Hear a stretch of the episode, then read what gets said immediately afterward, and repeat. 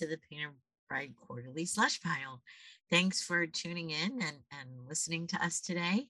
Um, what we're about to do is discuss some poems that um, have been submitted to Painted Bride Quarterly, and I'll let you in on what the editorial process is like.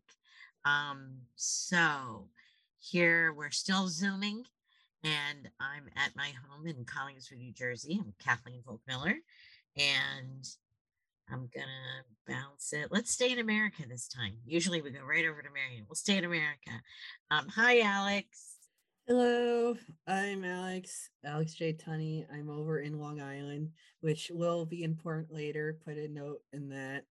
Uh, I have two major announcements. I have switched over to hot coffee. I, I've been one whole and more importantly, I am now Uncle Alex to young Dina. Oh. Congratulations. So were you, are you saying that you drank iced coffee or you drank no coffee? Well, I'm iced coffee until it gets like I'm freezing over. And then I'm Right. like, okay, it's, it's hot coffee time. Like I'm gonna hold out until it's like 50 degrees out. yeah, yeah. Yeah, we're getting in the low 50s overnight these days. So, all right. All right. Oh, uh, and I'll I'll uh pass the baton. Well, yeah, Sam. Sam, we're we're doing that for She's in America. You Sam. forgot. She's Yeah. here among us. Hi everyone, my name is Samantha or Sam. Um, I, no, I, I like Sam. It's great. Um, I um, am in my shared office in Johns Hopkins, um, where I study and teach. And um, I have um, a little announcement too. I have a new part-time gig with Johns Hopkins University Press, which I'm really excited about. Um, I'm working with Project Muse. So if any of you do that in their book division, um, so I am excited to kind of bring some ideas from there into our conversations here too now. Oh, wow. That is super exciting, Sam. Congratulations. Thanks. Thanks. That's And wonderful. Yeah, and it's specifically a role they've built into um, for first generation college students, which is super cool. I think. I think that's really neat. That's super. um, Mhm. Um, I'm gonna stay in America and go to Harmony. Hello, I'm working with um, editing the podcast for Slush Pile, and this is a little bit of an aside, but I'm actually going to Johns Hopkins to visit my best friend um, two weeks. So if you see me Oh you yeah, let's hi. let's Yeah. have a coffee. Definitely, that's wonderful. Mhm. Wonderful. And Harmony uh, works with Larissa Morgano, who's kind of here, I think, in spirit. I'm here. Um, she's in. Oh, hello, Larissa. here in the States, here in West Philly, here in spirit, here in Zoom.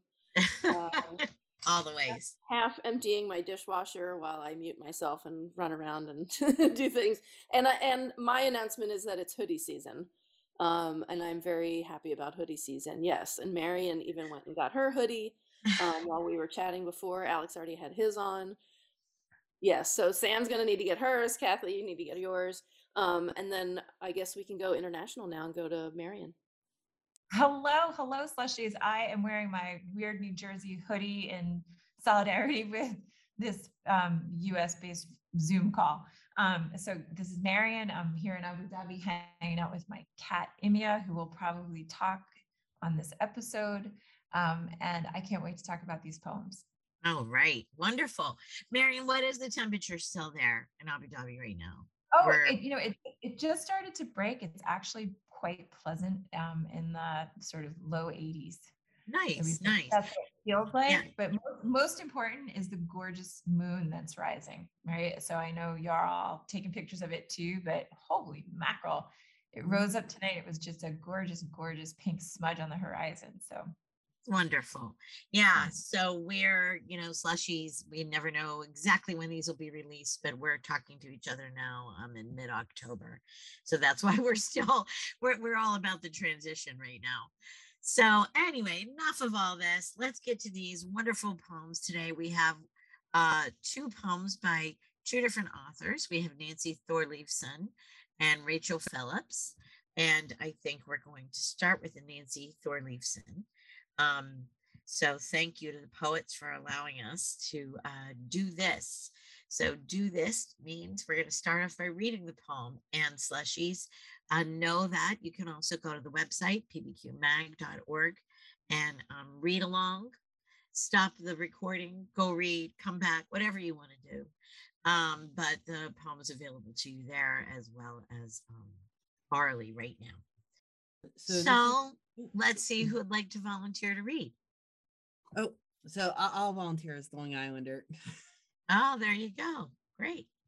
All right. Long Island Sound.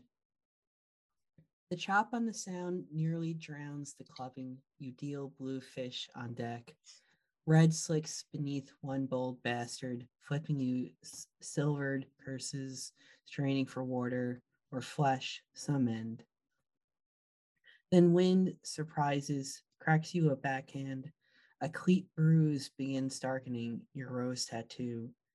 They suspend at depth, hit and hit until sated and free or iced under gray. The bow begs a turning back. We know you'll refuse. Tired, still for a time not long, never long. You swear when the inboard coughs, taunts, and seizes.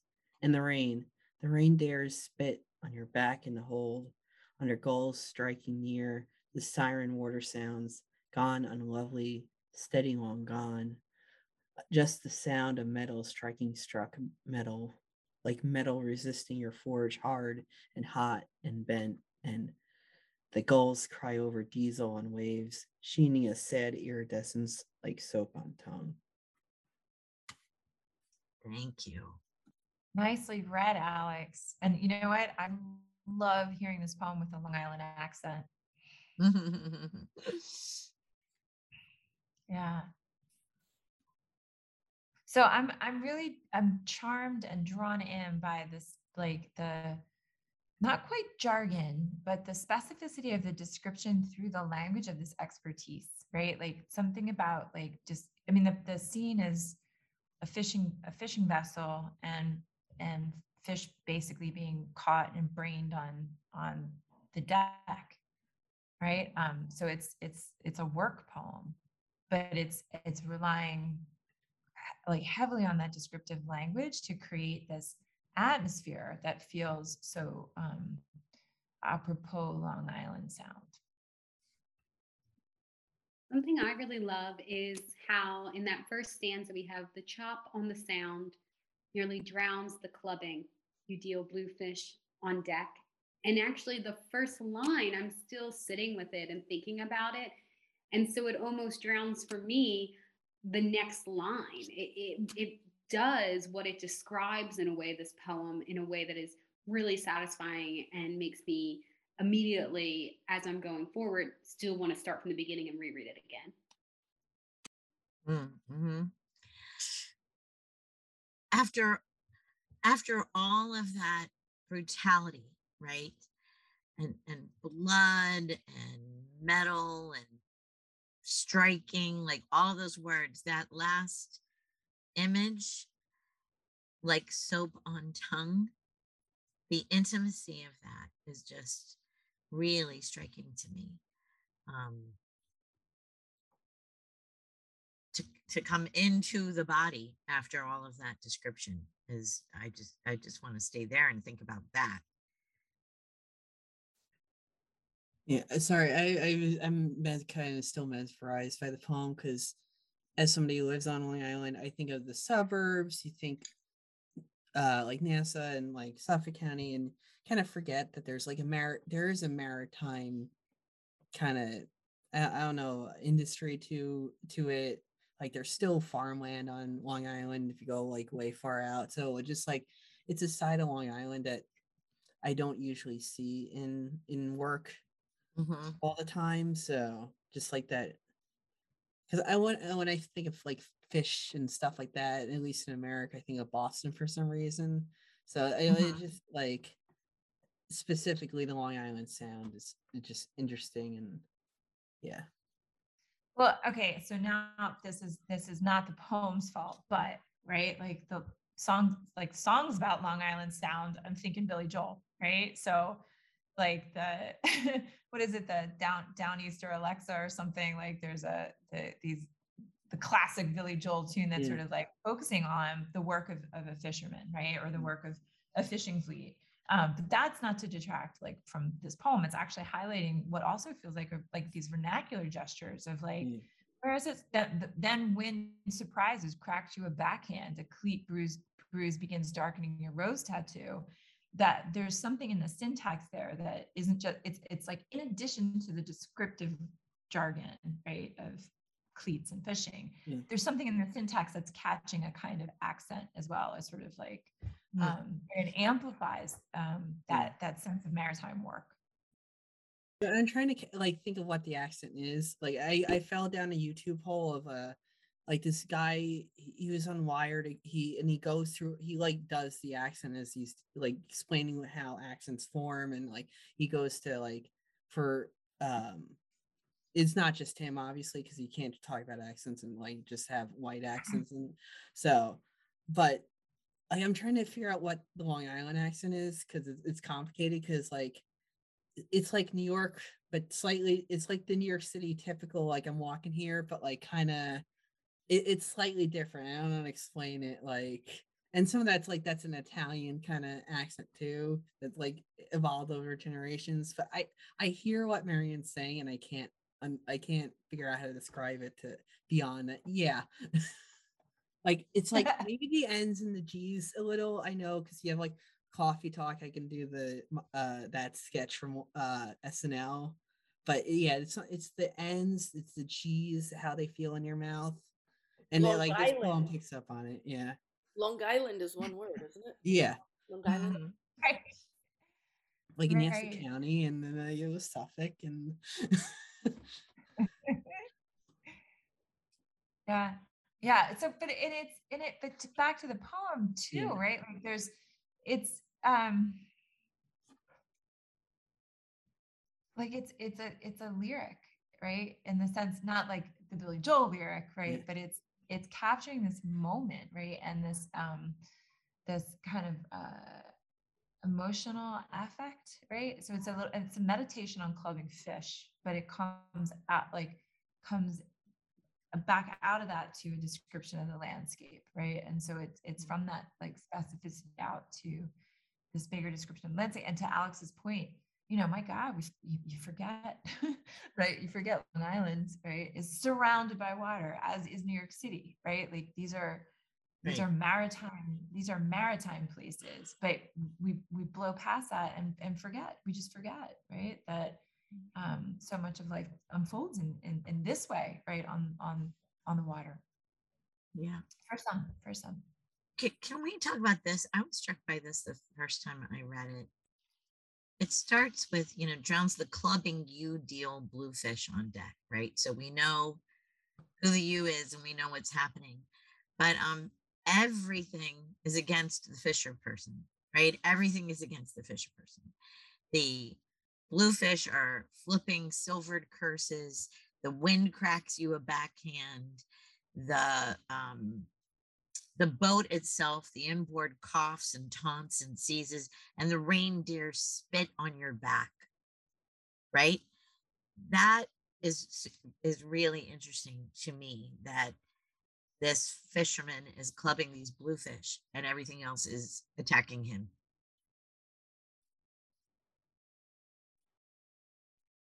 The boat, the wind, the rain, the fish. I would um thinking about that and like kind of the placement of of the people in this it I would like to read this poem with the um the Tracy K Smith Villanelle Solstice where I think it starts with like they're gassing geese at JFK and much like this poem it's it's kind of like in some ways about the that everyday um, interaction between humans and animals sharing a particular place and kind of those shifting power dynamics. Um, and I think that's something that I like about this poem that I think I could enter this poem with kind of feeling different ways maybe about human beings or about animals or or the world and have a different read of it each time depending on like where i am and, in those thoughts when i'm reading it which is much similar is much the same of the experience of the the smith poem i mentioned. Oh i think marion was taking notes and she'll reference that poem in the notes. So so are we getting to that moment guys? Yeah i guess the last thing i as I'm somebody who I, I bounce off of poems that are like just observations on nature. And then what I like about this is like maybe it's slopolistic, but like to have the human in nature and like what does that mean? Because that brings up so many questions like human as part of nature, what nature can do to humans. Like I like I, I'm in a place and I'm like observing a per, like a person in nature or i'm able to put myself in the the uh the fisherman's shoes in this case and so i i like what the poem's doing and like what questions it kind of brings up tangentially mm-hmm. Mm-hmm.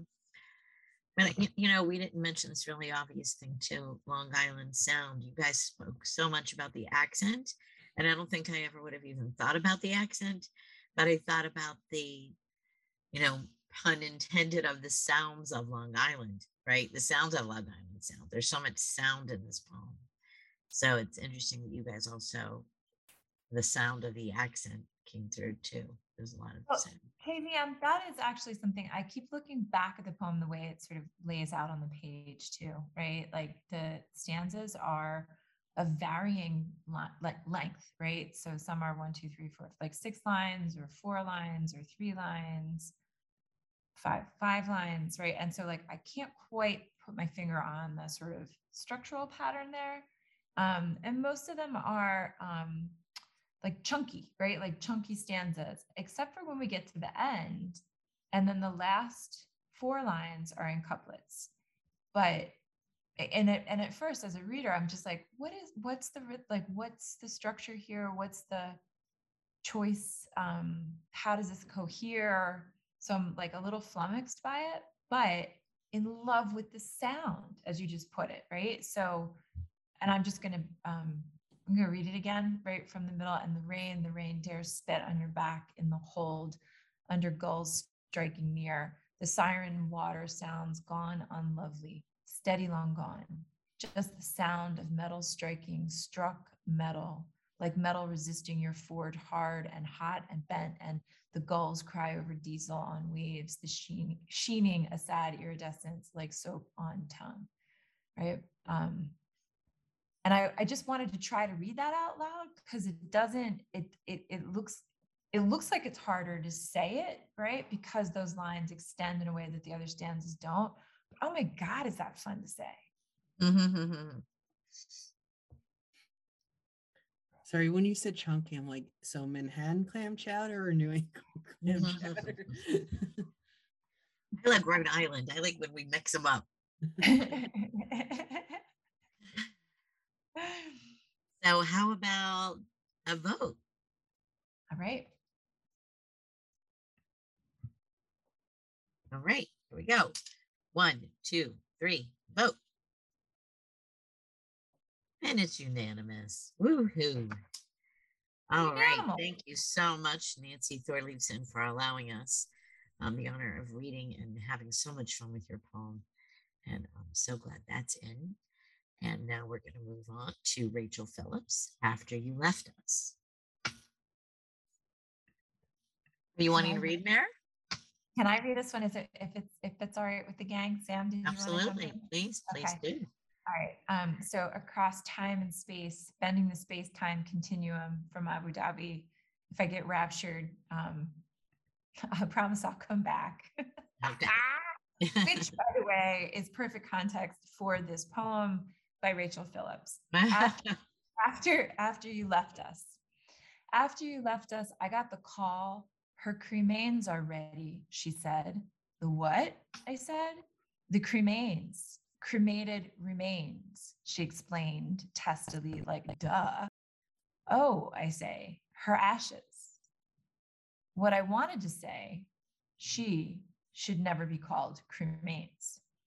Of course, I angry Googled it. Industry term, euphemism, first found in a newspaper obituary in 1947, discovered that her body, once incinerated, was swept from the furnace with a metal broom and looked nothing like ashes or cremains, but like sand and bleached sticks, a desiccated high tide at the beach. I found myself admiring our stubborn big bones, which apparently always refuse to yield to 1800 degrees. Yet even they must submit to process, get pulverized in a cremulator to a uniform grind to fit the urn, to make the gone and their place inside us take up the least space possible.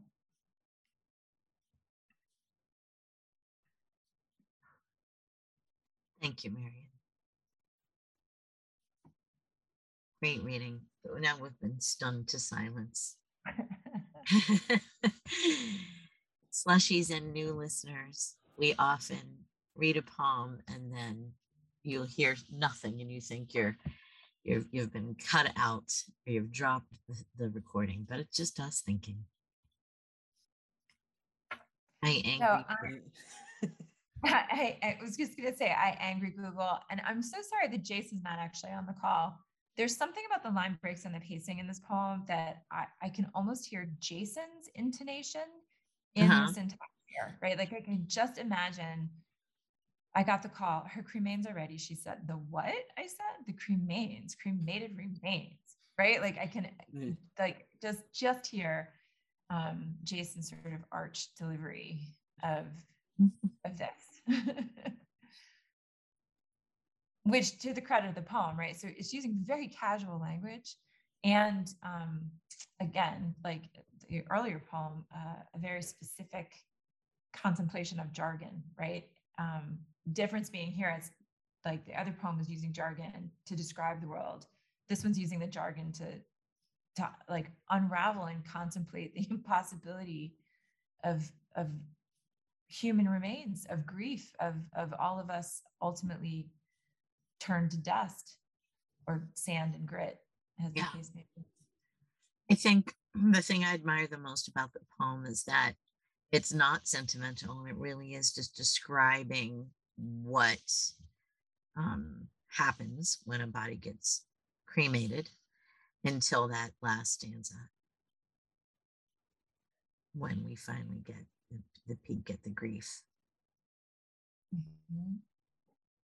i really i have to say i admire the the way that image works too right creating the least space inside of us right like um i'm gonna make sure i have that right and the yeah uh, to to make the gone and their place inside of us, inside us, take up the least space possible. I love the duality of that, right? Like the acknowledgement that that grief is forever with you, right? You're scarred by that, right? You're gonna carry that with you, right? But there's something about the the effortful move to turn a body into to ashes, right? As if to acknowledge you you, you want it to be as compressed and compacted as possible. I, I, I really am drawn to that um, articulation. I like how the um, like invocation of the year 1947 um, really makes me step back a moment because the first stanzas feel so contemporary, like the duh and um, just kind of the the quick uh, back and forth, um, kind of the irreverence to what's happening. And then, you know, almost the words newspaper signal to me something older. And then we get the 40s, and it comes as this kind of like sh- delight that um, that this term could possibly be from that time because it just feels it feels something so modern like it's hard to even imagine for me like people back then like being so flippant in a way. Yeah, I, I the word you use a reference that that was a word I was trying to look for because what strikes me about this poem is it starts off with a human's irreverence towards death. Like, I mean, we don't know the other person on the line. It might just be their job and they have like they see this all day and they have to like that's how they operate. But then it's a, becomes a meditation on nature's irreverence towards or towards life and death. So I just that and it does it so seamlessly that like that he used there's angry googled is in the same oh is a word used in the same poem that like pondering grief and the mysteries of life and death. So just a very very well handled yeah i'm gesturing and i'm not saying words which is famously podcasting visual medium uh, it's long island well, I, I'm sorry, go ahead. Just to, just to sort of get behind what both Samantha and Alex are saying there too, this sort of juxtaposition, right, of this super casual contemporary flippant language, right, with historical details and the sort of um, existential uh, contemplation. Like it's a it's a wild mix. It's just a wild mix of um, of gestures, right? That come like the voice is really clear plus i get a sense of the voice's relationship to the person who's passed um, the sort of like you know uh, refusal to to en- envision this person transformed thusly right um, and yet the process is in play um, just recently on a, on a personal note i've been thinking about how everyone who have been aware of their death of late has been cremated. I just think that everybody's getting cremated. And and then when I read this poem and saw I had the same reaction that Sam did, somehow when I read that it was first used in 1947, uh, it compelled me to look and see if my hunch was right that we're getting cremated more than ever. And I was surprised that we've only just passed 50%, like half the pop half of people are being cremated because I thought it was even higher. But they predict that it will be more popular soon. Like it'll be 80% of the population. Right now, it's half the population, but it has increased exponentially since the 40s, apparently. You know, that, that we're doing that it's been increasing every year until we've now reached half people. And I just thought that was interesting. And here, when I read this, it compelled me to not angry Google, but curiosity Google, because I've been just thinking that that everybody gets cremated now, and it's still not everybody; it's only half. Yeah, I, I'm just thinking because in my family, there's a bit of a humorously like cynical uh, reaction to death. Like my grandmother who passed away last year and my mom now it's like oh you put me in a trash like trash bag and like like i'm good just cremate me i'm good like that kind of yeah. it and then like i'm also thinking when my like my grandmother was cremated and like it, it's a bit of her sense of humor that she got stuck in like connecticut for like three months after she passed away because uh. Just between all the stuff that was happening in early in the pandemic uh-huh. yeah I just this I love the there's a bit of sense of humor in this too. Like it is con like it is sentimental towards the end, but like cremain sounds like something I can buy off a shelf. Like also like it, it sounds like a cookie if you're not like thinking about it too hard. So I I do love that there's a uh it balances sense of humor and sentimentality that's also struck very carefully. So, mm-hmm, mm-hmm. but I, I, our family's weird about, or like not as, uh, I don't know. We have interesting view of death, I guess.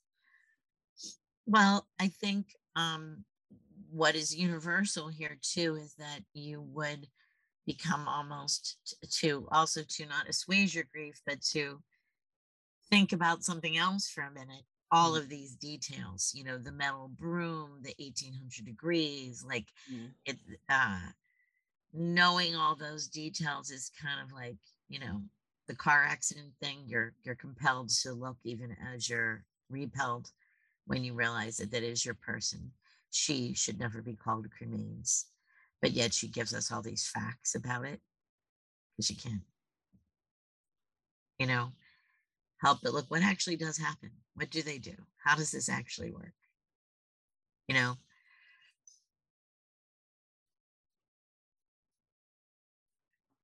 yeah I, yeah I, I think that for me is also part of the really dramatic um, impact the poem has for me. Like I, you know, uh, we, you know, our, our, our when our parents pass away, right? Like, um, I don't know how to say this without getting really personal, but uh, my uh, father-in-law is not doing well, right? Mhm. And uh, the way in which we're um, talking about his transition in life is extremely technical, technical and tied to finances and insurance policies and what are we going to do with the cremains, right? And Sure. the language, the language of that allows like uh, it's both a distraction, like you said, but it puts a gap between, like it just puts a gap between us and the experience of this and, Sure. and Michael himself, right?